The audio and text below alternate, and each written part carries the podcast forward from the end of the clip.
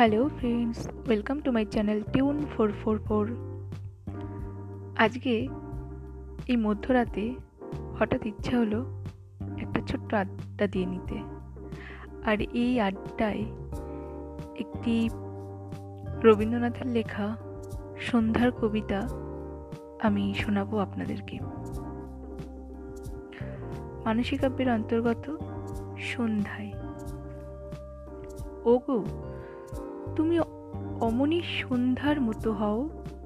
সুদূর পশ্চিমাচলে, কনক আকাশ তলে অমনি নিস্তব্ধ চেরাও অমনি সুন্দর শান্ত, অমনি করুণ কান্ত, অমনি নীরব উদাসিনী। ওই মতো ধীরে ধীরে আমার জীবন তীরে, বারেক দাঁড়াও একাকিনী।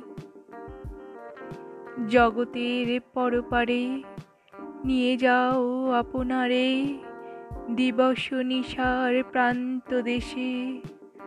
থাক হাস্য উৎসব, না আসুক কলরব, সংসারের জনহীন শেষে।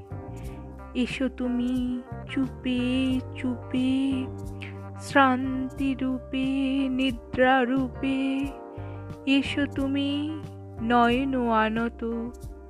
এসো তুমি ম্লান হেসে, দিবাদগ্ধ আয়ু শেষে, মরণের আশ্বাসের মতো। আমি শুধু চেয়ে থাকি অস্ত্রহীন শ্রান্ত আঁখি পড়ে থাকি পৃথিবীর পরে।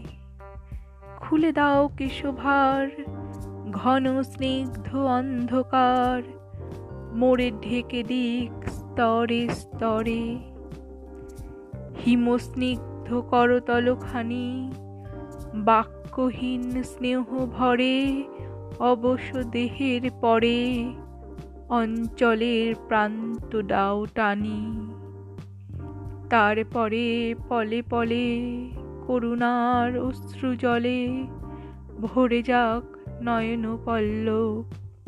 সেই স্তব্ধ আকুলতা, গভীর বিদায় ব্যথা কায় মনে করি অনুভব। আজ এখানেই শেষ করলাম। ভালো থাকুন, শুনতে থাকুন, টিউন ফোর ফোর ফোর।